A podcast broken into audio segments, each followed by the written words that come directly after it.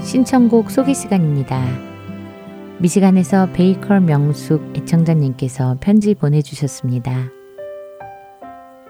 할렐루야 부활의 소망의 기쁨을 주님을 믿는 자들에게 베풀어 주시는 은혜에 더욱 감사드리며 그 소망의 기쁨을 저와 함께 사랑을 나누며 살아가는 모든 사랑하는 분들과 함께 나누고 싶습니다. 참 좋으신 나의 하나님 아버지 감사드립니다. 늘 주 안에서 수고하여 주시는 모든 분들께도 항상 감사드립니다. 예수 피를 힘입어 주의 보좌로 나아갈 때에 이 찬양을 저와 사랑을 함께 나누는 모든 사랑하는 분들과 함께 듣고 싶습니다. 오늘도 십자가의 보혈 그 사랑에 감사드립니다. 라고 편지 주셨네요. 신청해 주신 예수 피를 힘입어 주의 보좌로 나아갈 때에 찬양 듣고 돌아오겠습니다.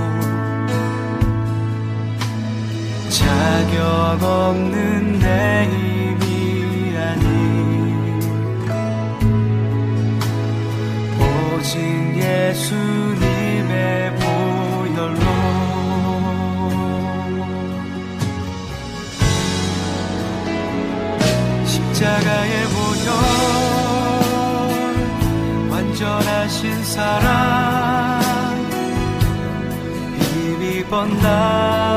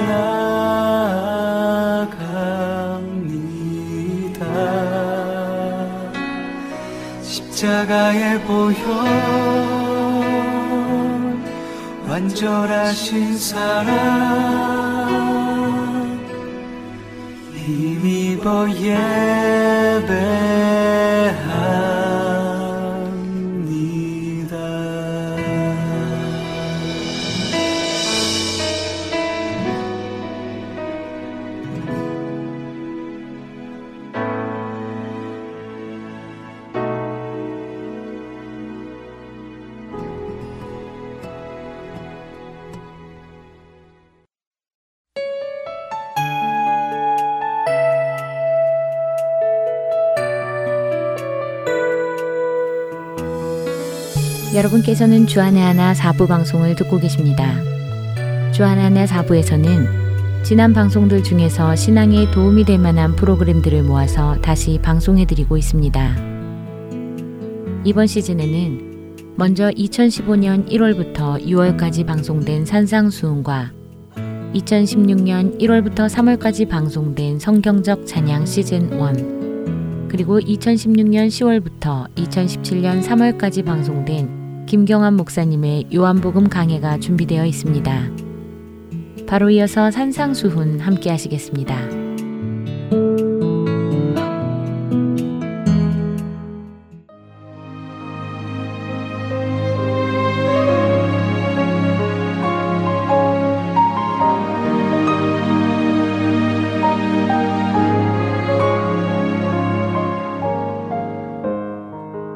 하텐 서울 복음 방송 애청자 여러분 안녕하세요.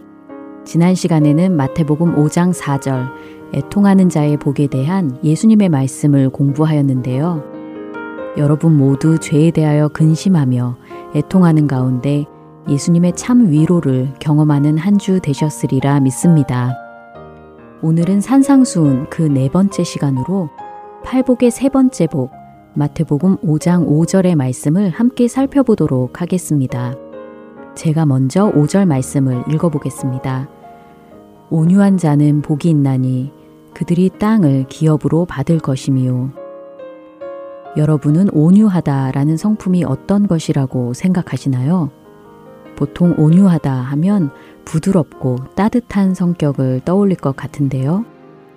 그러나 예수님이 말씀하시는 온유함은 우리가 흔히 생각하는 선천적으로 타고난 부드러운 성격을 말씀하시는 것이 아닙니다. 예수님께서 말씀하시는 온유는 예수님을 구주로 믿는 사람들에게 성령을 통해 나타나는 후천적인 성품을 말씀하시는 것입니다. 온유가 갈라디아서 5장 22절과 23절에 나오는 성령의 아홉 가지 열매 중에 하나라는 것을 보아도 알 수 있듯이 말이죠. 예수님을 믿는 자들은 자신들의 심령이 가난함을 고백하며 죄에 대하여 애통해 합니다. 그 후에 성령을 통해 형성되는 천국 백성의 성품이 바로 온유함입니다. 예수님이 여기서 말씀하신 온유한이란 말은 헬라어 형용사 프라우스라는 단어인데요. 프라우스는 친절한, 겸손한, 사려 깊은, 절제하는 등의 뜻이 포함되어 있습니다. 이것은 주인에게 길들여져서 그 주인의 뜻대로 순종하고 의지하는 자세를 의미합니다. 결국 성경이 말하는 온유함이란 우리의 주인이신 하나님의 주권과 그 뜻에 순종하는 것입니다. 하나님의 뜻에 순종하려면 하나님이 어떤 분이신지 알아야 합니다. 내 생각이 아니라 하나님의 생각 앞에 우리를 굴복시켜야 합니다. 그 이유에 대해 이사야 55장 8절과 9절은 이렇게 말씀하십니다. 이는 내 생각이 너희의 생각과 다르며 내 길은 너희의 길과 다름이니라 여호와의 말씀이니라. 이는 하늘이 땅보다 높음 같이 내 길은 너희의 길보다 높으며 내 생각은 너희의 생각보다 높음이니라. 하늘이 땅보다 높음 같이 하나님의 생각이 우리의 생각보다 높다는 이 말씀을 진심으로 믿는다면 우리는 어떤 상황에서도 우리의 생각을 내려놓고 하나님의 생각 앞에 순종할 것입니다. 그 상황이 비록 고난일지라도 말입니다.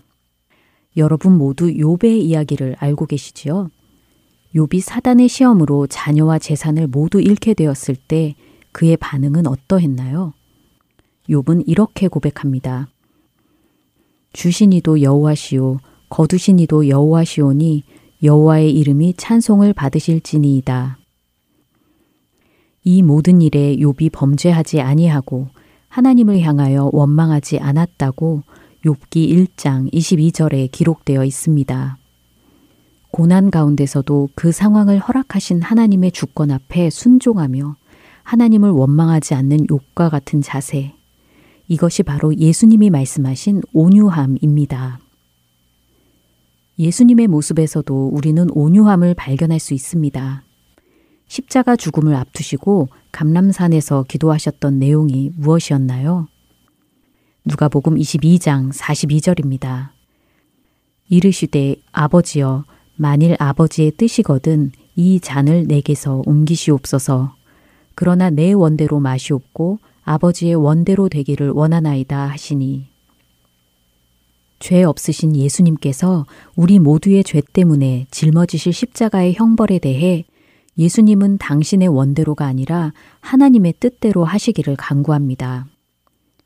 우리가 조금만 주의 깊게 성경을 읽다 보면 많은 성경 속 인물들이 온유한 성품으로 변화되어 가는 모습을 발견하게 됩니다.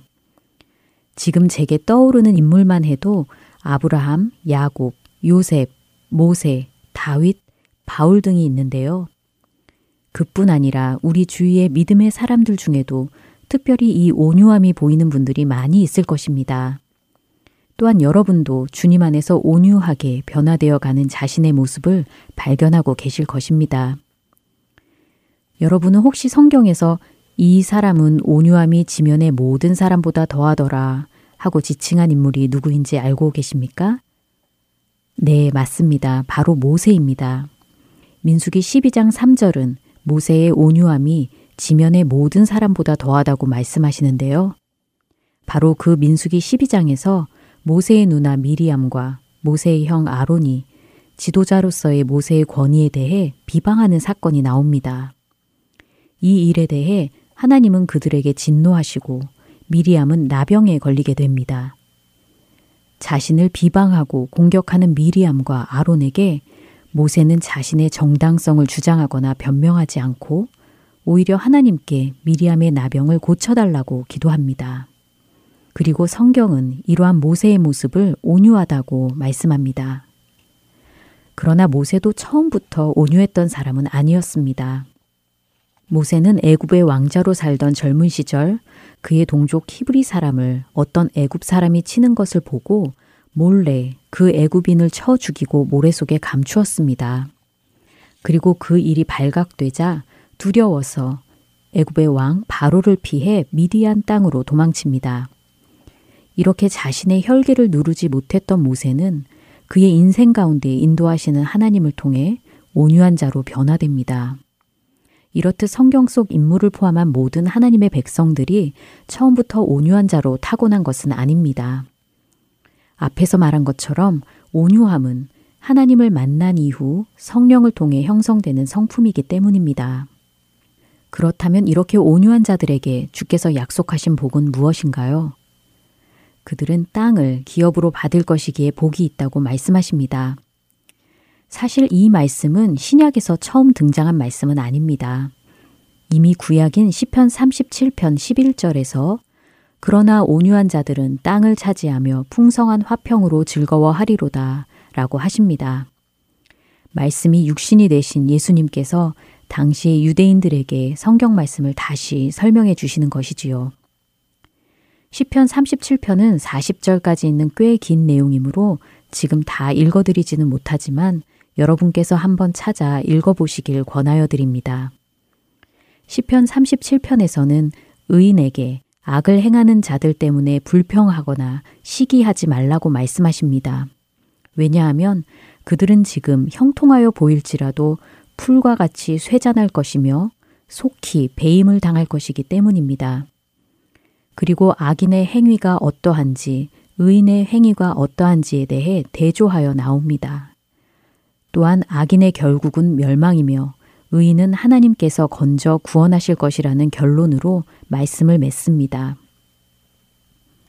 이러한 내용 가운데 아까 읽어드린 시편 37편 11절 외에도 비슷한 말씀이 반복됩니다. 9절과 22절, 29절, 34절을 각각 읽어보겠습니다. 진실로 악을 행하는 자들은 끊어질 것이나 여호와를 소망하는 자들은 땅을 차지하리로다. 주의 복을 받은 자들은 땅을 차지하고 주의 저주를 받은 자들은 끊어지리로다. 의인이 땅을 차지하며 거기서 영원히 살리로다. 여호와를 바라고 그의 도를 지키라. 그리하면 내가 땅을 차지하게 하실 것이라. 악인이 끊어질 때 내가 똑똑히 보리로다. 시편 37편과 산상수훈에서 말씀하신 땅이 지금 우리가 사는 이곳의 물리적인 땅을 의미하는 것이 아니라는 것은 여러분도 알고 계실 것입니다.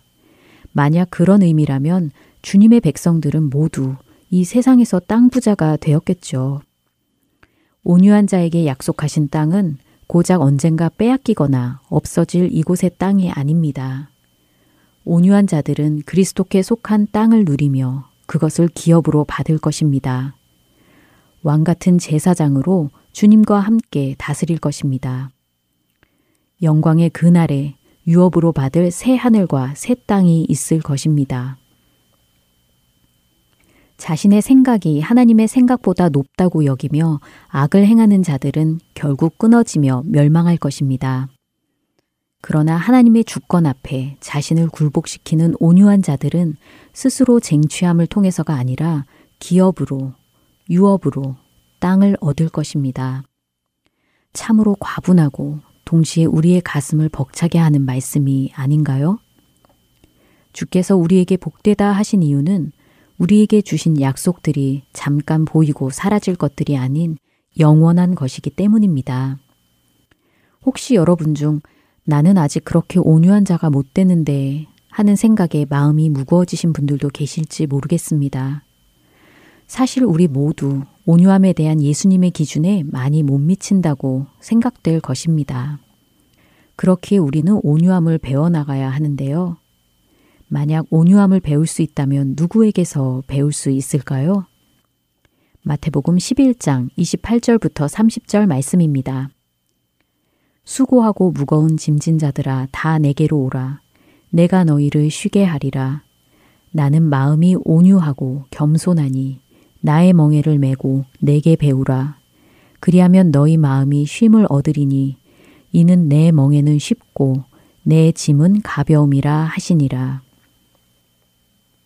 우리는 온유하고 겸손하신 예수님 앞에 날마다 나아가서 그분의 말씀을 듣고 배워야 합니다. 아직 꺾이지 않은 혈기와 자기 생각이 예수님의 말씀 앞에 굴복되어야 합니다. 매일매일, 매 순간, 작은 일일지라도 이러한 과정을 통하여 조금씩 우리를 온유하게 변화시키는 성령의 역사를 경험하게 될 것입니다. 그러므로 모든 더러운 것과 넘치는 악을 내어버리고 너희 영혼을 능히 구원할 바 마음에 심어진 말씀을 온유함으로 받으라. 야고보서 1장 21절 말씀. 오늘은 팔복 중 세 번째 내용 마태복음 5장 5절 말씀을 함께 보았습니다. 다음 주에는 6절 말씀을 공부하도록 하겠습니다. 온유하신 예수님 앞에 날마다 나아가는 저와 여러분 되시길 기도합니다. 안녕히 계세요.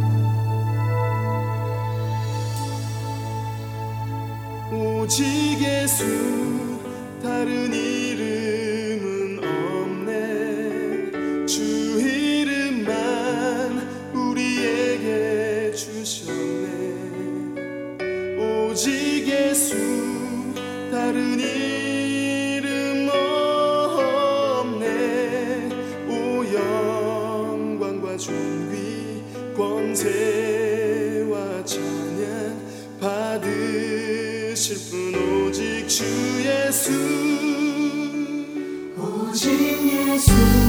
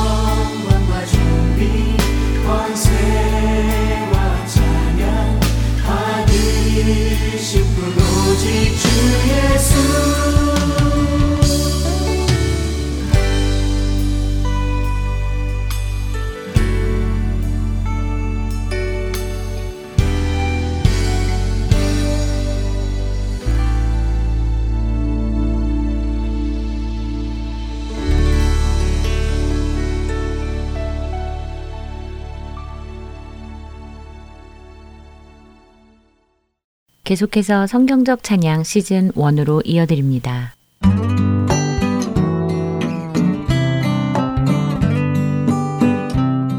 애청자 여러분 안녕하세요. 이 시대의 찬양 문화를 성경을 통해 점검해보는 성경적 찬양 진행의 박영규입니다. 여러분 안녕하세요. 강순규입니다. 네, 지난 시간에는 테일러라는 히브리어를 살펴보았습니다. 네.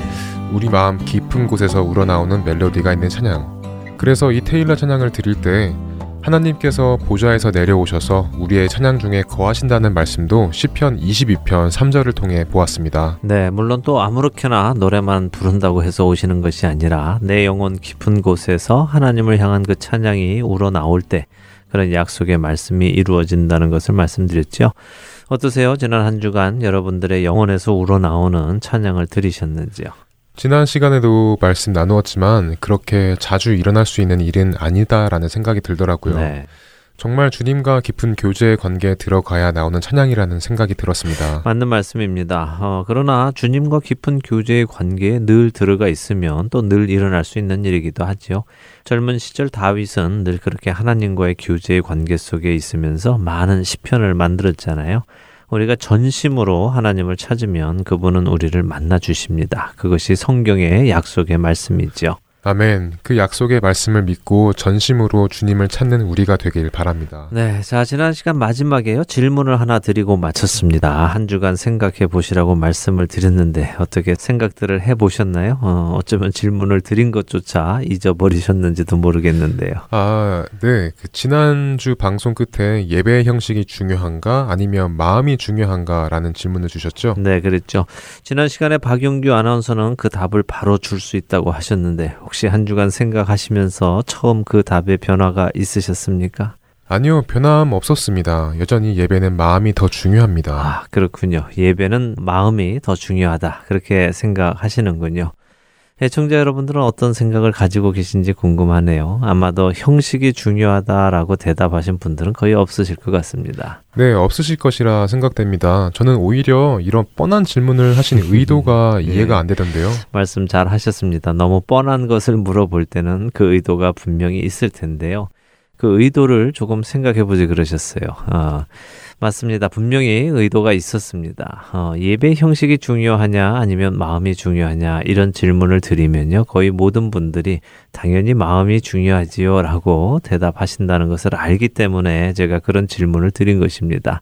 그런데요. 답은 그것이 아니거든요. 어, 답이 마음이 더 중요한 것이 아니라고요? 네. 그럼 형식이 더 중요하다는 말씀이신가요? 아, 닙니다 제 질문을 제대로 듣지 않으셨어요. 어, 저는 예배에서 형식이 더 중요합니까? 아니면 마음이 더 중요합니까? 라고 묻지 않았습니다. 저는 예배의 형식이 중요합니까? 마음이 중요합니까? 라고 물었습니다. 그리고 그 대답은요. 형식도 중요하고 마음도 중요합니다. 이지요. 아, 이제야 무슨 말씀을 하시는지 알겠습니다. 네. 그러니까 그 예배는 형식도 중요하고 마음도 중요하다 그 말씀을 하시려는 것이군요. 네, 그렇죠. 그런데요, 왜 이런 질문을 드리고 또 답을 이야기하는가 하면요, 우리 안에는 때때로 극단적인 오해를 하는 경우가 있기 때문에 그렇습니다. 극단적인 오해요? 예, 그러니까요, 어느 중요한 것 하나를 우리가 생각하게 되면요, 다른 것은 중요하지 않다라고 오해하게 되는 것입니다. 예를 들면 예수님께서 오셔서 주신 새 언약, 이 신약을 주셔서 이것이 구원의 가장 중요한 열쇠가 되었습니다. 그렇죠. 그렇죠. 그래서 사람들은 구약은 중요하지 않다. 신약이 중요하다. 다른 말로 하면 율법은 중요하지 않다. 은혜가 중요하다라고 오해한다는 것입니다. 물론 우리는 은혜로 구원을 받고요. 예수 그리스도의 공로로 구원에 이르게 되었습니다. 율법으로 구원받는 것이 아니지요. 하지만 이것이 율법이 더 이상 중요하지 않다는 이야기는 아니라는 것입니다. 율법은 여전히 중요합니다. 어떻게 중요한가 하면요. 율법을 통해 우리는 하나님의 성품과 하나님의 뜻을 알 수 있기 때문이지요. 율법을 통해서 아, 하나님께서 이런 것들을 금하셨구나. 이런 것들은 허락하셨구나 하는 것을 알 수 있다는 말씀입니다. 지난 시간에 우리가 사랑하는 사람이 기뻐하는 것을 하는 것은 쉽지만 사랑하는 사람이 싫어하는 것을 하지 않는 것은 쉽지 않다라는 말씀을 나눴지요. 네, 그랬죠. 사랑하는 사람이 기뻐하는 것을 하는 것은 나도 기쁘고 사랑하는 사람도 기쁘기 때문에 쉬운데 네. 사랑하는 사람이 싫어하는 것을 하지 않는 것은 특히 그 사람이 싫어하는 것이 내가 좋아하는 것이라면 더더욱이 어렵다는 말씀을 나누었죠. 네. 그래서 내가 좋아하는 것보다 사랑하는 사람을 향한 사랑이 더 커야 그 사람을 위해 내가 좋아하는 것을 포기할 수 있다는 것을 나눴었습니다. 맞습니다. 예, 우리가요 성경이 없고 율법이 없으면요 하나님께서 무엇을 좋아하시고 무엇을 싫어하시는지를 모릅니다.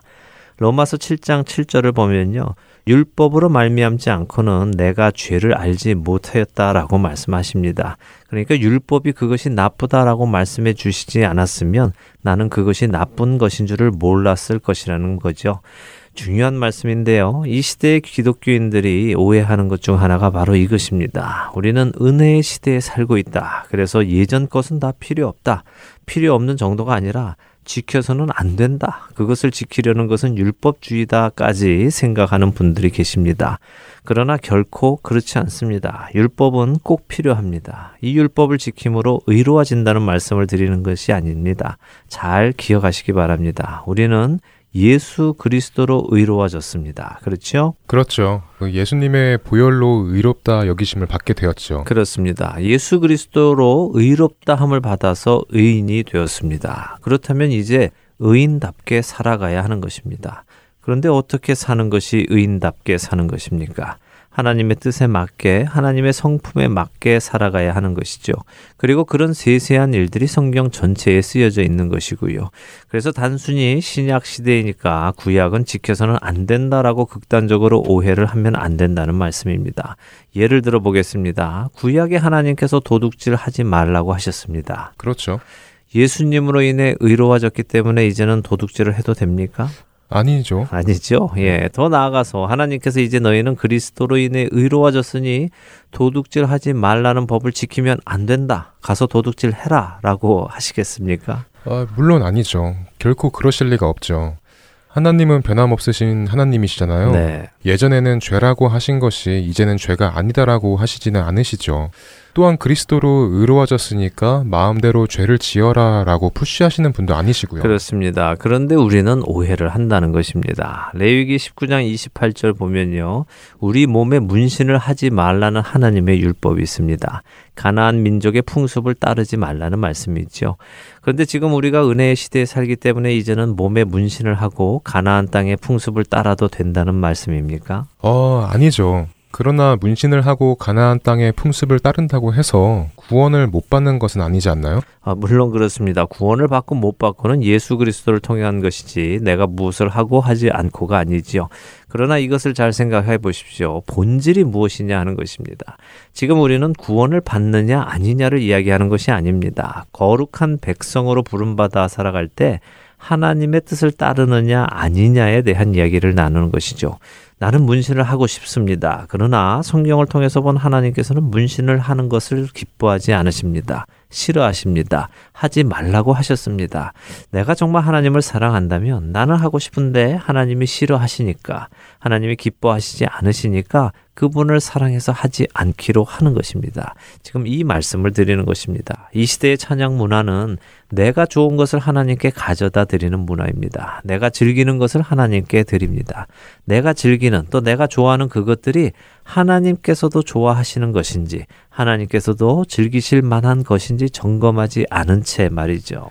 그렇게 말씀하시니까요. 지금껏 우리가 드려왔던 것들 중에 우리가 드리기 전에 말씀의 근거에서 점검해보고 드린 것이 별로 없다는 생각이 들어서 마음이 무겁습니다. 또 굉장히 부끄럽기도 하고요. 네, 그래서 우리가 이것들을 점검하자고 이렇게 성경적 찬양이라는 프로그램을 만들게 된 것입니다. 어, 함께 이 문제에 대해서 계속 생각을 해보기 원합니다. 자, 다시 형식과 마음으로 돌아오지요. 이것이 극단적인 오해라는 말씀을 드렸습니다. 형식은 중요하지 않다, 마음이 중요하다라는 것은 극단적인 오해입니다. 형식도 중요하고요, 마음도 중요합니다. 형식은 올바른데 마음이 없으면 안 되겠죠? 안 되겠죠. 예, 반대로 마음은 있는데 형식이 잘못된 것은 괜찮을까요? 그것도 안 될 것 같네요. 네, 안 될 것 같은 것이 아니라 안 됩니다. 아론의 두 아들은요 여호와께서 명령하시지 아니한 다른 불을 담아서 하나님 앞에 분양했다가 죽었습니다. 형식을 잘못 따라서 그랬죠. 우사라는 사람 기억하시죠? 이스라엘로 돌아오는 언약궤가 떨어지는 것을 막기 위해서 손을 펴서 궤를 붙잡았다가 그 자리에서 죽었습니다. 그 역시 형식이 잘못되어서 그렇습니다. 네, 정말 끔찍하기도 하고 두렵기도 한 사건들이었죠. 예, 물론 지금 우리는 은혜의 시대에 살고 있기 때문에 잘못된 형식으로 예배를 드린다고 해도 하나님께서 그 자리에서 불이 나와 삼키게 하시거나 죽이시거나 하시지는 않습니다. 그렇지만 그것이 우리가 그렇게 해도 된다는 이야기는 아닙니다. 하나님께 예배한다고 하나님께 찬양을 드린다고 하면서도 하나님께서 원치 않으시는 방법, 더 나아가 싫어하시는 방법으로 드린다면 그것을 받으셔야 하는 하나님께서는 또 얼마나 고역이시겠습니까? 네, 은혜의 시대에 우리가 살고 있다는 것이 다시 한번 감사하게 느껴집니다. 만일 우리가 여전히 율법 아래 살고 있다면 매주 예배를 드리는 자리에서 죽는 사람이 많이 생길 수 있겠다는 생각도 듭니다. 음, 네. 그런데요, 이런 이야기를 나누다 보면 음악 장르에 대한 이야기를 하지 않을 수가 없게 되는데요. 네. 사실 우리가 요즘 사용하는 음악의 스타일은 다 세상에서 유행하는 스타일을 따온 것이잖아요. 네. 지금 성경 말씀을 통해 나눈 이야기를 생각해 볼 때 우리가 드리는 음악 장르나 스타일이 하나님께서 기뻐하시지 않는 장르들이 많이 있겠다 하는 생각도 드는데요. 그렇다면 전부 다 클래식으로 돌아가야 한다는 것인가요? 아, 참 어려운 질문입니다. 왜냐하면요. 어떤 음악 장르는 괜찮고 어떤 음악 장르는 괜찮지 않다. 이렇게 쉽게 답이 나오는 질문이 아니기 때문이죠. 클래식이라고 해서 모두 경건한 음악은 아닙니다. 또 팝 음악이라고 해서 전부 경건하지 않은 음악이라고 말할 수도 없고요. 만일 성경에서 락 음악은 괜찮지만 하드 락은 안 된다. 블루스는 되지만 재즈는 안 된다. 뭐 이런 식으로 구분을 해 주셨으면 좋았겠는데 그렇지 않다는 것이죠. 아, 정말 그렇게 성경이 구분을 해 주셨으면 좋을 네. 텐데 그런 구분을 세세히 안 해 주시니까요. 힘이 든 것 같습니다. 정말 이런 문제를 가지고 고민하는 분들이 많이 계실 것 같은데요. 네, 저도 고민 참 많이 했었습니다. 왜냐하면요, 저는 예수님을 만나기 전부터 세상에 팝 음악을 하던 사람이거든요. 그래서 그 고민이 늘 있을 수밖에 없었습니다. 그런데 우리가 이런 것을 구분할 방법이 있는데요. 바로 하나님의 성품에 근거하는 것입니다. 아, 그리고 하나님의 성품 중에 가장 중요한 성품이 바로 거룩하심이십니다. 거룩에 대한 정의는 박용규 아나운서도 잘 알고 계시죠? 네, 거룩이라는 것은 구분되다, 구별되다라는 의미로 하나님의 거룩하심은 창조주로서 모든 피조물과 구분되시고 완전한 빛이심으로 어둠과 구분되시고 의로우심으로 죄와 구분되시는 분이시죠. 네, 맞습니다. 하나님은 거룩하십니다. 모든 것과 구별되시고 구분되십니다. 그런 하나님께서 우리를 부르시고 우리에게 뭐라고 하십니까? 구약과 신약 동일하게 하나님께서는 내가 거룩하니 너희도 거룩할지어다 라는 명령을 주십니다. 베드로전서 1장 15절과 16절을 한번 읽어 주세요. 오직 너희를 부르신 거룩한 이처럼 너희도 모든 행실에 거룩한 자가 되라. 기록되었으되 내가 거룩하니 너희도 거룩할지어다 하셨느니라. 네. 하나님께서 세상과 구분되시고 죄와 구분되시고 어둠과 구분되시는 것처럼 우리 그리스도인들도 구분이 되어야 합니다. 세상을 쫓아서는 안 됩니다. 세상을 흉내 내서도 안 됩니다. 지난번 나눈 데살로니가 전서 5장 22절 말씀처럼 악은 어떤 모양이라도 버려야 한다는 말씀처럼 세상의 것들을 흉내내지 말아야 한다는 말씀이시죠. 그렇죠. 세상에서 강남 스타일이 뜬다고 해서 교회가 오빤 교회 스타일이라고 할 이유가 없다는 것입니다. 세상에서 이런 것이 유행한다고 교회도 이런 것을 해보자라고 할 이유가 없다는 것이죠. 우리는 거룩하기 때문입니다. 세상과 다르기 때문입니다. 교회가 세상에 영향을 끼쳐야 하는 것이지 세상이 교회에 영향을 끼쳐서는 안 되는 것입니다. 교회가 세상을 흉내낸다는 것은 이미 거룩한 교회로서 그 거룩함을 잃고 맛을 잃는 것이라고 생각되네요. 네, 정확한 표현입니다. 교회가 거룩함을 잃는 것이죠.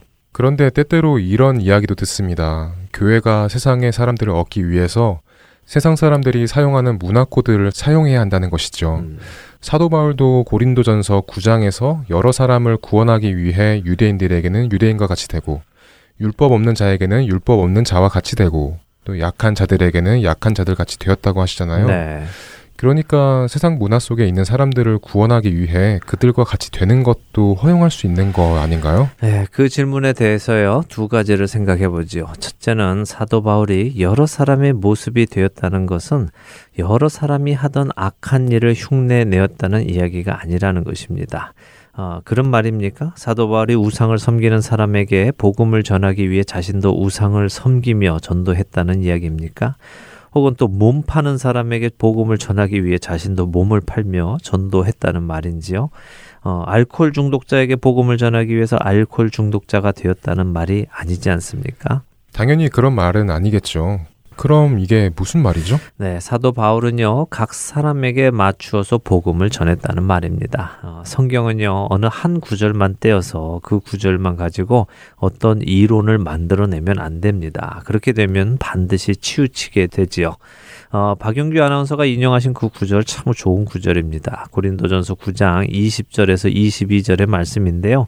그런데 거기서부터가 아니라 그 앞에서 읽어보면 우리는 지금 사도 바울이 어떤 말씀을 하시는지 알 수 있습니다. 한 절 앞인 19절을 한번 읽어보시죠.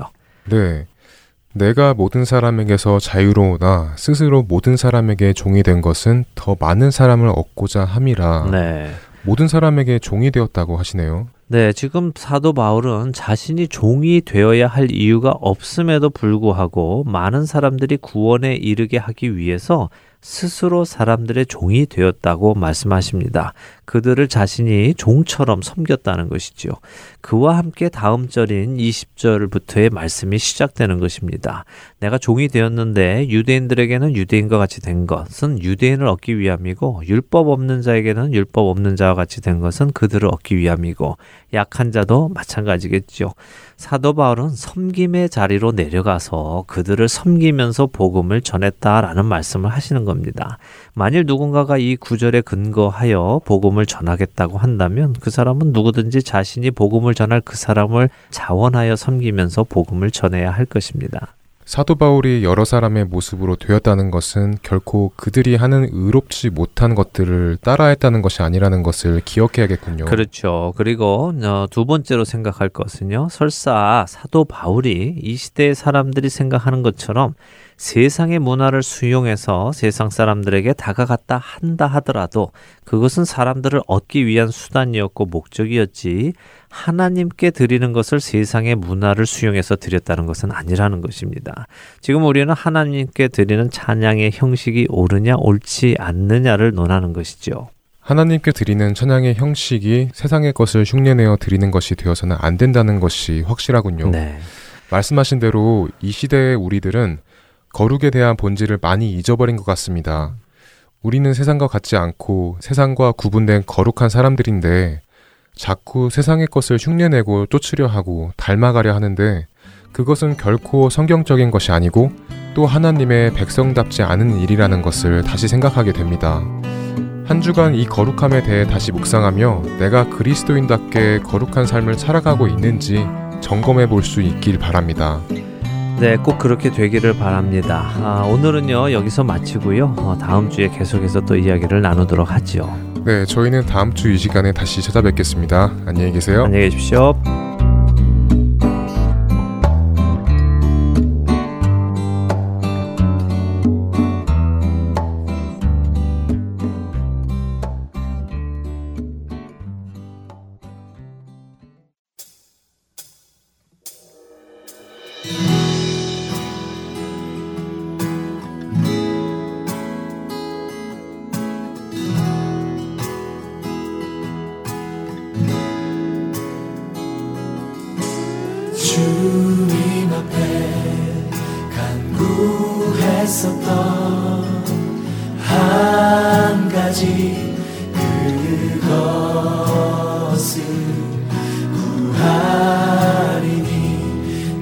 생 주전에 거하게 하소서.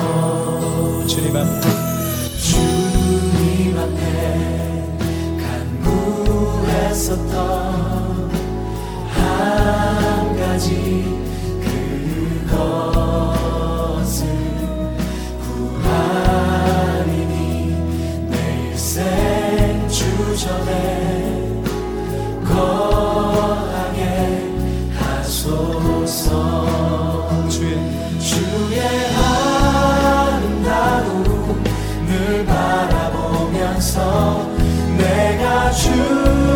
전에서 주 찬양하리라 주의 아름다움 늘 바라보면서 내가 주님 전에서 주 찬양하리라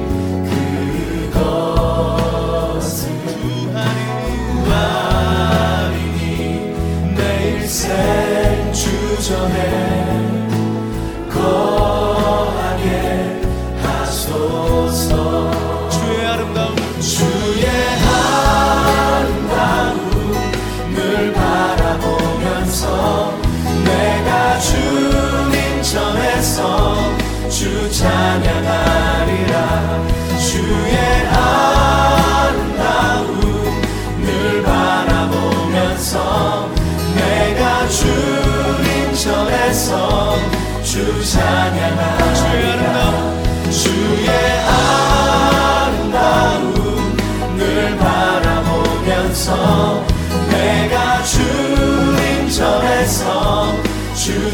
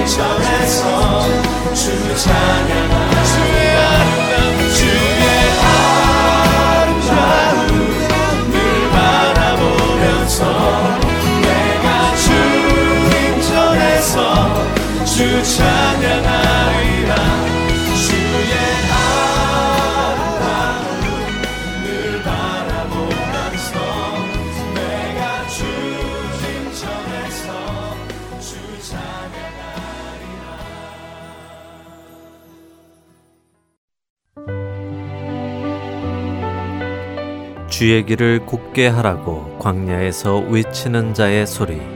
할텐서울 복음 선교회에서는 주의 길을 곧게 하는 이 사역에 함께 동참하실 분을 찾고 있습니다.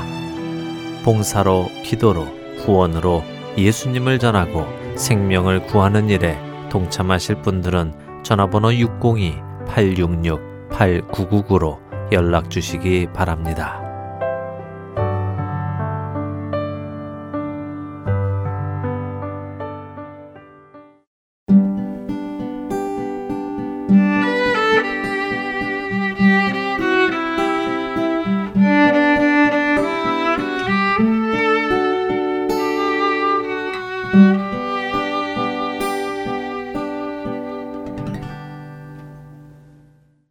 김경환 목사님께서 진행해 주시는 요한복음 강해로 이어집니다.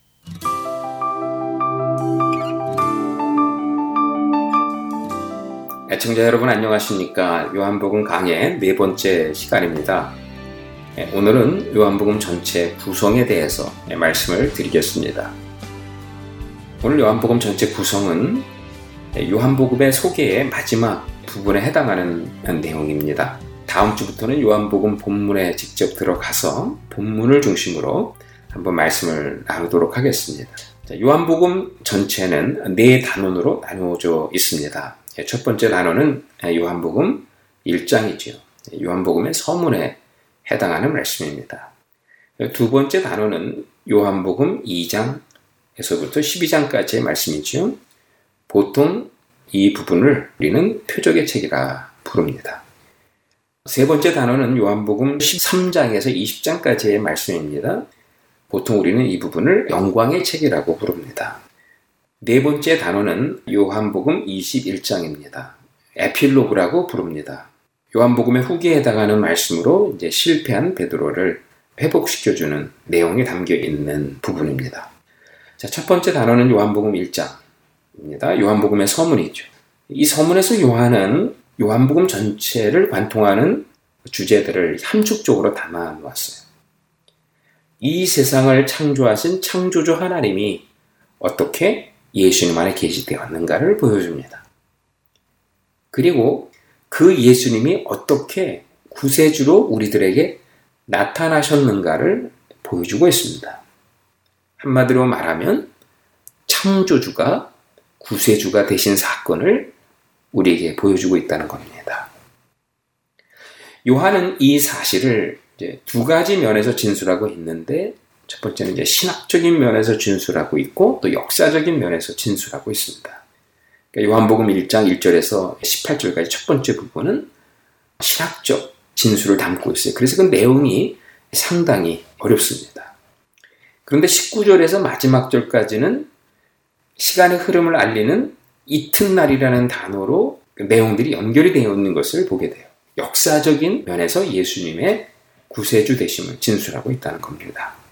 저는 이렇게 생각합니다. 요한이 요한복음을 쓸 때 요한복음을 1장부터 이렇게 마지막까지 기록하지 않았다고 생각해요. 먼저 요한은 2장부터 20장까지의 내용을 쭉 기록하고 나서 그 안에 담겨 있는 중요한 주제들을 다시 뽑아가지고 네, 마지막에 요한복음 1장에 담아놓은 겁니다. 그러니까 요한복음 1장을 마지막에 썼다고 보는 게 좋을 것 같습니다. 그래서 우리가 요한복음 1장을 우리가 제대로 공부하고 제대로 이해하게 되면 요한복음 전체가 뚫립니다. 그래서 저는 요한복음 강의를 하면서 가능하면 요한복음 1장에서 한 3주 정도, 3번 정도를 할애하려고 합니다. 요한복음 1장을 그만큼 자세하게 공부하는 것이 요한복음 전체를 이해하는데 도움이 되기 때문에 그런 것입니다. 요한복음의 둘째 단어는 표적의 책이라고 불려지는 요한복음 2장에서부터 12장까지의 말씀이죠.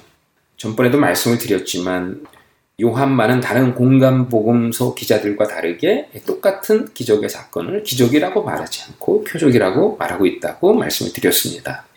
기적과 표적의 차이는 이미 말씀을 드린 바 있습니다. 기적이라고 하는 것은 그 자체가 시위성을 담고 있다고 말씀을 드렸죠. 그러나 표적이라고 하는 것은 하나의 사인판처럼 어떤 방향을 보여주고 있고 그 방향을 따라가게 되면 그 표적의 진정한 의미를 깨닫게 된다고 말씀을 드렸어요.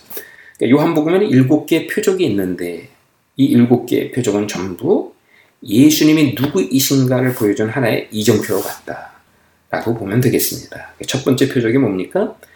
예, 요한복음 2장 1절에서 11절에 담겨 있는 표적입니다. 바로 가나의 혼인 잔치에서 물로 포도주를 만든 표적이죠. 이 표적의 계시적인 의미는 무엇입니까? 새 창조를 시작하신 로고스를 알리고 있습니다. 구약의 이사에서 25장을 보면 우리 하나님께서 마지막 때에 하나님의 백성들을 시온산에 모으신 후에 그곳에서 기가 막힌 포도주로 잔치를 베풀어 주시겠다고 약속해 주셨습니다. 그 잔치 속에 아주 놀라운 일이 하나 벌어지는데 그것은 바로 죽은 자들의 단체 부활입니다. 그러니까 우리뿐만 아니고 유대인들도 이 마지막에 종말에 죽은 자들의 부활이 있을 것을 믿고 있습니다. 자, 그런데 요한은 예수님의 물을 포도주로 만든 사건을 목도하면서 바로 이사야서 25장에 담겨 있는 그 예언의 말씀이 이루어졌다를 선포하고 있는 겁니다. 즉 마지막에 우리가 경험하게 될 종말의 잔치가 마지막에만 가서 경험하는 것이 아니라 이미 예수님 안에서 시작되었다를 알리고 있는 거예요. 그런 면에서 예수님은 바로 새 창조를 시작하신 로고스였다는 것입니다. 두 번째 표적은 4장 46절에서 54절에 나옵니다. 그 내용이 무엇입니까? 왕의 신하의 아들을 고친 표적이죠. 역시 새 창조와 연결이 된 표적이죠. 생명을 살리는 로고스임을 보여주고 있습니다. 예수님은 생명을 주시는 분이며 그 생명을 얻을 수 있는 길은 바로 이 왕의 신하처럼 예수님의 말씀을 있는 그대로 믿고 순종하게 될 때 나타나게 된다는 것입니다. 세 번째 표적은 5장 1절에서 16절에 나오죠. 38년 된 병자를 일으키신 표적입니다. 이 표적 역시 새 창조와 아주 깊은 관련이 있는 표적입니다. 역시 생명을 일으키는 표적. 예, 생명을 주는 표적과 그대로 관계가 있어요. 그런데 그 컨텍스트가 중요했다는 것입니다. 바로 안식일 날에. 안식일 날에 우리 주님께서는 일부러 치유의 역사를 베풀어 주셨습니다. 38년 병자에게 내 자리를 들고 일어나라고 하면서 어떤 면에서는 일부러 그 안식일을 어기게 만드셨습니다. 안식일을 신봉하고 있는 유대인들에게 안식일 논쟁의 근거를 마련해 주신 겁니다. 이 대화의 내용을 통해서 주님께서는 우리에게 이렇게 말씀하시는 것 같습니다. 이제 새 창조를 시작하신 예수님께서 이제 새 시대를 시작하셨다는 거예요. 이 새 시대의 안식일의 의미는 뭐냐? 창조의 역사를 확장시키는 날이고 죽은 자들을 살리는 날이고 병든 자들을 고쳐 일으키는 새 날임을 우리에게 말씀해 주고 있는 겁니다. 그러나 옛 시대 속에 살아가고 있는 유대인들은 이런 새날에 이루어지고 있는 새 창조의 역사를 보지 못하고 있습니다. 아직까지도 옛 시대 속에 살아가면서 종교적 모순, 율법의 모순 속에 빠져서 헤어나지 못하고 있는 그들의 모습을 그리고 있는 것입니다. 네 번째 표적은 6장 1절에서 15절에 담겨 있습니다. 오병이어를 가지고 5천 명을 먹인 표적입니다. 이 표적은 다른 공간서 복음서에 나오는 기적과는 아주 다른 표적임을 쉽게 짐작할 수가 있습니다. 왜냐하면 예수님께서는 이 표적을 6월절이 가까워올 때 베풀어 주셨기 때문입니다. 그래서 다른 공간 복음서를 보면 오병이어를 가지고 이 엄청난 많은 사람을 먹였다를 강조하고 있는데 요한의 강조점은 다르죠. 오병이어 5천 명을 먹였다가 아니라 그 5천 명을 먹인 오병이어의 정체성이 뭐냐를 말씀하고 있어요. 바로 5천 명을 먹인 오병이어는 6월절 떡이었다는 겁니다. 6월절 어린 양으로 십자가에 못 박혀 돌아가실 예수님. 그 예수님은 우리에게 생명을 주시는 하나님의 아들이셨습니다. 누구든지 아들의 살과 피를 먹는 자는 죽지 않고 영원히 살게 될 것을 이후에 말씀해 주십니다. 오병이어는 과연 생명의 떡이며 우리를 살리는 떡임을 말씀해 주고 있는 것입니다. 그런 면에서 이 표적 또한 새 창조의 표적과 무관하지 않다는 것입니다. 이어지는 다섯 번째 표적은 이제 무리를 걸으신 표적입니다. 그렇게 십자가에 못 박혀 돌아가실 예수님. 그 예수님은 그냥 한 의미 없는 어떤 청년의 죽음이 아니었음을 알려주고 있는 거죠. 왜냐하면 무리를 걸으신 그 표적의 계시적인 의미는 홍해를 가르신 하나님을 나타내 보여주고 있기 때문입니다. 무리를 걸어오시는 예수님을 보면서 배 안에 있었던 제자들은 다 두려워했습니다. 그때 예수님의 한 말씀이 제자들의 두려움을 몰아내죠. 그게 뭡니까? 에고엠이라고 선포합니다. 에고엠이 낸이 두려워 말라. 낸이라는 단어를 헬라어 말로 하면 에고엠이고 그것을 히브리 말로 옮기면 여호와입니다. 예수님은 자기 자신을 여호와 하나님과 동격시했다는 거예요. 특별히 이 무리를 걸으신 이 표적 속에 이 말씀을 선포하셨던 이때가 언제냐? 6월절이 가까웠을 때예요. 이스라엘 백성들은 6월절 하면 두 가지를 떠올려요. 6월절 만찬, 그리고 또한 홍해를 가른 사건을 떠올립니다. 즉, 홍해를 가르신 그 하나님이 예수님 안에 완벽하게 계시되었다를 선포하고 있는 것입니다. 6월절 떡이 되어서 십자가에 못 박혀 돌아가실 그 예수님, 그 살을 먹는 자는 영원히 죽지 않고 살게 될 텐데, 그 예수님의 죽음은 어떤 한 청년의 죽음이 아니라 바로 하나님이 우리를 대신해서 돌아가신 대속의 죽음이었음을 알려주고 있는 거죠. 예, 여섯 번째 표적은 9장 1절에서 41절에 나오는 날 때부터 장님된 청년을 고친 표적입니다. 예, 창조의 context를 보면 땅은 혼돈하고 공허하고 흑암이 위에 있었다고 했습니다. 그때 우리 하나님께서 빛을 선포하셨을 때 어둠이 물러갔죠. 하나님의 말씀이 선포될 때 혼돈했던 곳이 질서로 바뀌고 공허했던 곳에 의미가 들어오기 시작했어요. 동일한 하나님께서 지금 이 땅에 오셔서 세상의 빛으로 생명을 전하고 계신다는 거예요. 누구든지 자기 자신이 어둠 속에 있다고 생각하고 예수님을 영접하게 되면 어둠 속에서 세상의 빛 대신 예수님을 발견하게 되지만 유대인들처럼 종교 지도자들처럼 본인들이 빛 가운데 있다고 생각하게 되면 오히려 예수님을 부인함으로 어둠 속에 그대로 남아있게 되고 오히려 눈이 떴다고 하는 자들도 눈이 멀게 된다를 말씀해 주고 있습니다. 그리고 이제 마지막 표적은 11장에 나오는 죽은 나사로를 살린 표적입니다. 일곱 개의 표적의 결론에 해당하는 말씀입니다. 새 창조를 시작하신 로고스의 가장 궁극적인 사역은 죽은 자를 살리는 생명의 역사였다는 거예요. 부활의 역사였다는 것입니다.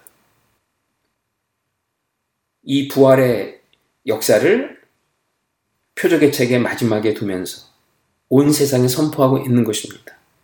죽은 나사로를 살린 예수님께서는 이제 보지 않아 십자가에 못 박혀 죽게 될 텐데 그 무덤에 머무르지 않고 나사로가 이렇게 일어나는 것처럼 부활하게 될 것을 미리 예고하고 있는 표적인 겁니다. 자, 이 일곱 개의 표적을 통해서 결국 요한은 예수님이 누구이신가를 말씀해 주고 있죠. 새 창조를 시작하신 예수님, 생명을 주는 예수님, 안식일의 주인인 예수님, 유월절 떡으로서 우리에게 생명을 주시는 예수님, 홍해를 가르신 예수님, 세상의 빛 되신 예수님, 부활의 주이신 예수님, 예수님으로 시작해서 예수님으로 끝납니다. 바로 이게 복음인 것입니다. 자, 그런데 이 표적의 책을 읽을 때 또 하나 고려해야 될 것이 있습니다. 이 일곱 가지 표적을 보고 있는 원독자들의 신앙의 세계입니다. 이 표적들을 보는 원독자들은 히브리적 세계관과 히브리적 종교관을 지닌 유대인들이에요. 그러니까 표적의 책의 주제는 일곱 가지 표적이 보여주는 예수님인데 예수님은 그 표적을 유대인들의 세계관 속에 담아서 전달하고 있다는 사실을 이해해야 되는 겁니다. 유대인들은 자기 자신들이 하나님으로부터 선택받은 특별한 민족이라고 생각했죠. 그래서 그들은 주변의 다른 민족들과 자신들을 구별하는 어떤 정체성의 경계선을 만들어 놓았어요. 그것들은 유대인들의 유대인됨을 결정지어주는 어떤 일종의 boundary mark 같은 것이었습니다. 한 일곱 개가 있는데 여기에 뭐 다섯 개가 나옵니다. 그러니까 이 표적의 책을 구성하는 데 있어서 이 다섯 개의 boundary mark, 정체성의 경계선이 상당히 중요했다는 거예요. 예, 첫 번째는 이 성전이고요. 또한 아브라함의 혈통, 땅의 문제, 안식일, 토라, 이 정도가 있어요. 자, 보십시오. 요한복음의 표적의 책을 보면 가나의 혼인잔치 다음에 무엇이 등장합니까? 예수님이 성전을 심판하는 대목이 나와요. 좀 느닷없다는 생각이 듭니다. 다른 복음서는 성전 정화 사건이 예, 복음서의 후반부에 등장을 합니다. 그런데 요한복음은 가나의 혼인잔치에서 새 창조를 선포하신 후에 바로 성전 심판으로 들어가요. 성전이 무엇입니까? 성전은 유대인들의 하나님 나라 백성됨을 설정 지어주는 정체성의 마크, 정체성의 경계선 같은 것입니다. 근데 예수님께서는 그 성전을 심판하심으로 유대인들이 생각하는 하나님 나라 정체성의 경계선을 다 무너뜨린 겁니다. 성전에서 제물로 드려지는 동물들을 내어 쫓았죠. 돈 바꾸는 자들의 삶을 엎어버렸습니다. 그것들은 다 번제에 드려지는 제물들이었었어요. 그리고 그 제물들을 사기 위해서 돈을 바꾸는 상이었었습니다. 그것들을 다 엎으셨던 의미가 무엇입니까? 번제는 하나님의 인재를 상징하는 제사니까 하나님의 눈에 보이는 이 성전에 이제 하나님의 인재는 떠나갔다. 하나님의 인재는 이 예루살렘 한복판에 있는 이 성전에서 없어졌다. 지금 성전을 심판하는 겁니다. 그렇기 때문에 이어지는 예수님의 말씀이 이해가 되지 않습니까? 성전을 헐어버려라. 내가 3일 만에 다시 일으키리라. 눈에 보이는 성전에 대한 사형 선고를 내리신 겁니다. 왜 그렇습니까? 말씀이 육신이 되어 우리 가운데 장막을 치시며 성전을 치시며 본인이 성전이셨기 때문에 그런 거예요. 두 개의 성전이 있을 수가 없어요. 예수님에게서 죄사함을 받을 수 있다면 눈에 보이는 성전에서는 죄사함을 받을 수 없는 겁니다. 눈에 보이는 성전에서 죄사함을 받겠다고 가는 사람은 예수님으로부터 죄사함 받을 수 없는 거예요. 이것을 우리에게 알려주고 있는 거죠. 이어지는 말씀이 뭡니까? 니고데모가 밤에 예수님을 찾아오는 장면이에요. 니고데모는 철저하게 바리새인이며 관원이며 이스라엘의 관원이고 또 선생님이에요. 그는 유대인으로서 하나님 나라의 백성의 boundary mark는 아브라함의 혈통이라고 믿었던 사람이에요. 근데 예수님은 느닷없이 내가 하나님 나라를 보려면 거듭나야 된다고 말씀하세요. 더 이상 혈통으로나 육정으로 하나님 나라 갈 수 없다는 거예요. 물과 성령으로 거듭나야 하나님 나라 갈 수 있다를 말씀해 주고 있는 겁니다. 니고데모가 생각하는 하나님 나라 백성으로서의 boundary marker. 니고데모가 대표하고 있는 바리새인들, 이스라엘의 관원들, 모든 유대인들, 그들이 생각하는 하나님 나라의 boundary mark를 단번에 무너뜨린 겁니다. 이제는 기준이 혈통이 아니라 예수님을 믿는 믿음임을 얘기해주고 있는 거죠. 자, 그리고 나서 예수님은 굳이 사마리아 땅에 들어가세요. 예루살렘에서 그 종교 지도자들과의 그 논쟁을 피하시고 그냥 사마리아 땅을 밟으세요. 이스라엘 백성들이 부정하다고 생각하는 그 땅을 직접 밟으시고 또 부정하다고 여겨진 한 여인을 만나십니다. 왜 부정한 땅 사마리아에 굳이 들어가십니까? 왜냐하면 땅은 유대인들의 하나님 나라 백성의 하나의 boundary marker, 경계선이기 때문에 그런 것입니다. 사마리아 땅을 밟으시는 자체로 예수님은 하나님 나라 백성의 boundary 경계선을 이미 무너뜨려 버린 것입니다. 내 나아가서 그 부정한 사마리아 여인과 대화를 나누시고 그의 입술로부터 메시아라는 고백을 끌어내셨다는 겁니다. 예루살렘에서 일어나지 않던 일이 사마리아 땅에 벌어지고 있어요. 그리고 이어지는 말씀들을 보면 궁극적으로 요한복음 전체에서 온 세상의 구주라는 고백을 유일하게 듣게 되시는 자리가 바로 사마리아 땅인 것을 보여주고 있죠. 땅이라는 하나님의 나라의 백성으로서의 정체성의 경계선을 다 무너뜨린 것입니다. 이제는 땅이 아니라 예수님이 계신 곳이 하나님의 성전이 되고 그분과 관계를 맺는 곳은 다 하나님 나라가 된다고 말씀하고 있는 겁니다. 이어지는 5장에 가보시면 38년 된 병자를 일으키십니다. 그런데 굳이 그날을 안식일로 선택하셨다고 하는 겁니다. 예수님은 38년 된 병자에게 자리를 들고 일어나게 하심으로 일부러 안식일을 범하지 않습니까? 이어진 안식일 논쟁을 통해서 예수님은 안식일의 의미를 바꿔버려요.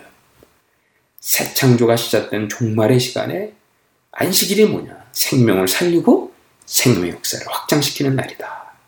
새롭게 안식일을 재해석하셨다는 거예요. 7장에는 초막절에 말씀하신 예수님을 그리고 있죠. 말씀이신 예수님이 성전에 들어가서 성전 중심에서 토라를 가르치는 장면이 나와요. 많이 들었던 예언의 말씀 아닙니까? 이는 율법이 시온에서부터 나올 것이요 여호와의 말씀 예루살렘에부터 나올 것이니라. 그대로 보여주고 있는 거예요. 구약의 모든 율법은 예수님 자신을 증거하고 있다를 지금 그림으로 보여주고 있는 것입니다. 그런데 율법을 자신들의 boundary marker로 설정해 놓았으면서 그 율법이 궁극적으로 가리키는 예수님을 믿지 못하는 그것은 토라를 잘못 이해한 것이다를 말씀하고 있는 거죠. 이것은 마치 메시아 사상을 다 알고 있으면서 메시아 사상의 근본이 되는 메시아를 영접하지 않은 것과 다를 바가 없다는 겁니다. 자, 이렇게 본다면 일곱 개의 표적은 예수님 자신이 누구이신지를 보여주는 것인데 유대인들은 그 표적을 보지 못했다를 말씀하고 있는 거예요. 그 이유가 무엇이냐? 자신들이 붙들고 있는 하나님 나라 백성의 경계선, boundary marker 때문이라는 겁니다. 결국 그들이 설정해 놓은 그 경계선들을 다 지우고 무너뜨려야 일곱 개의 표적을 통해 예수님을 만날 수 있다고 말씀하는 것입니다. 여기까지가 두 번째 단어입니다. 세 번째 단어는 영광의 책이죠. 요한복음 13장에서 20장까지의 말씀입니다. 요한복음의 영광이라는 단어는 십자가와 아주 밀접한 관계가 있습니다.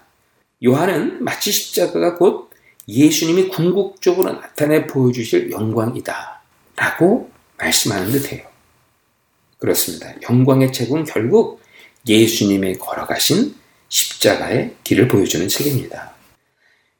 십자가를 지시기 전 예수님은 제자들을 다 모으셨죠. 제자들과 마지막 시간을 보내는 장면이 이제 13장에서 17장까지에 담겨 있어요. 소위 말하는 고별 메시지에 해당하는 부분입니다. 예수님께서 3년 동안 가르치셨던 그 내용의 엑기스를 뽑아가지고 자신들의 사람, 제자들에게 특별히 당부하시는 말씀이에요. 이들은 이제 예수님이 떠나신 후에 새 이스라엘이 되어서 예수님께서 이 완성하신 구원 사업을 이 땅에 펼쳐가야 될 새로운 신약의 지파들인 거예요. 그들에게 예수님이 가르쳐준 핵심 메시지를 다시 한번 가르치고 계시는 겁니다. 그 핵심 메시지는 무엇입니까? 새 계명입니다. 13장 34절에 35절 말씀이죠. 새 계명을 너희에게 주노니 서로 사랑하라. 너희가 서로 사랑하면 이로써 모든 사람이 너희가 내 제자인 줄 아리라. 예수님께서는 그 새 계명을 먼저 자신의 삶으로 보여주시죠. 제자들의 발을 씻기는 세족식입니다. 세족식은 이 새 계명을 예수님께서 몸소 몸으로 보여주신 사건이에요. 그리고 마지막 고별 메시지의 결론인 17장의 대제사장의 기도를 보십시오. 이 내용도 역시 새 계명을 담아드린 기도였던 겁니다. 그 기도를 보면 대제사장적 기도임을 쉽게 짐작할 수 있습니다. 대제사장으로서 본인이 십자가를 지기 전에 하나의 중보자가 되어서 우리 하나님 앞에 자신을 믿는 이 교회, 백성들의 죄의 사함을 빌고 있는 예수님의 모습이죠. 자, 그렇다면 이 대제사장 기도 속에 당연히 그 앞에 한 가지가 있어야 돼요. 재물이 있어야 합니다.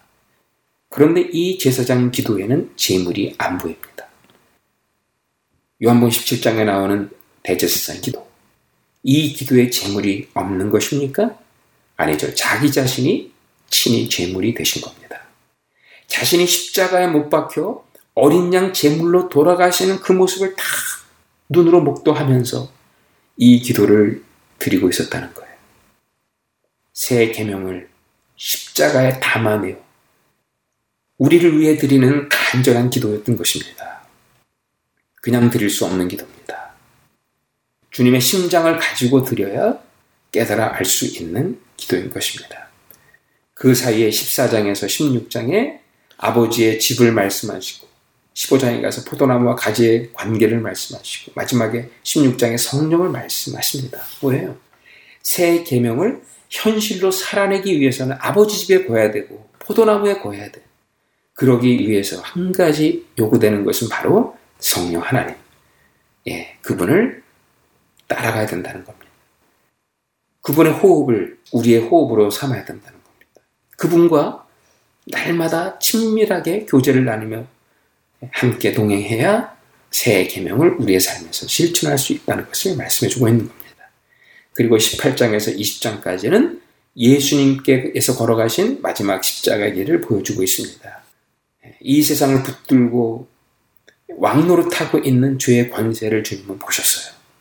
눈에 보이는 로마가 예수님이 상대하는 적이 아니었었어요. 예루살렘을 장악하고 있었던 종교 지도자들이 예수님이 궁극적으로 상대했던 적이 아니었었어요. 예수님의 궁극적인 적은 바로 우리의 죄를 이 세상을 붙들고 있는 죄의 권세였던 것입니다. 예수님은 그것을 물리치기 위해서 십자가를 지신 것입니다. 십자가를 지심으로 누구든지 저를 믿는 자마다 이제는 참 죄로부터의 자유, 지혜의 출애굽을 허락해 주신 것입니다. 그래서 우리가 경험하는 이 해방은 정치적인 해방이 아니라 죄로부터 벗어나는 진정한 영적인 해방인 것을 말씀해 주고 있죠. 그 예수님은 죽음에서 3일 만에 부활하십니다. 예수님이 부활하신 그 자리는 참 성전이 회복되는 자리, 에덴 동산이 회복되는 자리임을 말씀해 주고 있죠. 시온산에 세워질 거라고 약속했던 그 성전은 눈에 보이는 성전이 아니라 부활하신 예수님 자신이 성전임을 결론적으로 증거해 보여주고 있는 것입니다. 요한복음의 네 번째 단어는 마지막 21장입니다. 실패한 베드로를 회복시켜주는 장면이죠. 왜 베드로는 실패했는가? 새 계명을 지키지 못해 실패한 것입니다. 예수님은 실패한 베드로에게 아침 식탁을 차려주시고 물고기를 구워주십니다. 오병 이어의 축복을 상기시켜 주신 거예요. 그리고 세 번이나 묻습니다. 내가 나를 사랑하느냐? 베드로는 고민스럽게 그 예수님의 질문에 대답을 합니다.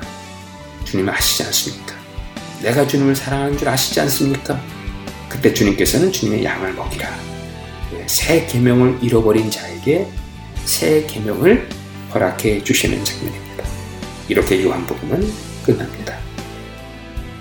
이제 다음 주부터는 요한복음 본문으로 들어가서 본문 말씀을 가지고 직접 예, 나누도록 하겠습니다.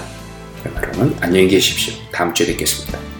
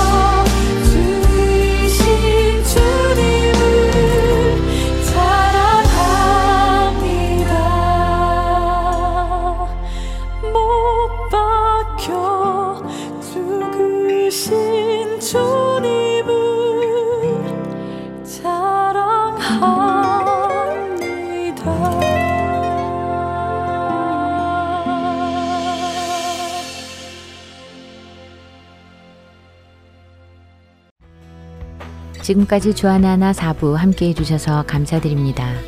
계속해서 주안의 하나 5부로 이어드립니다.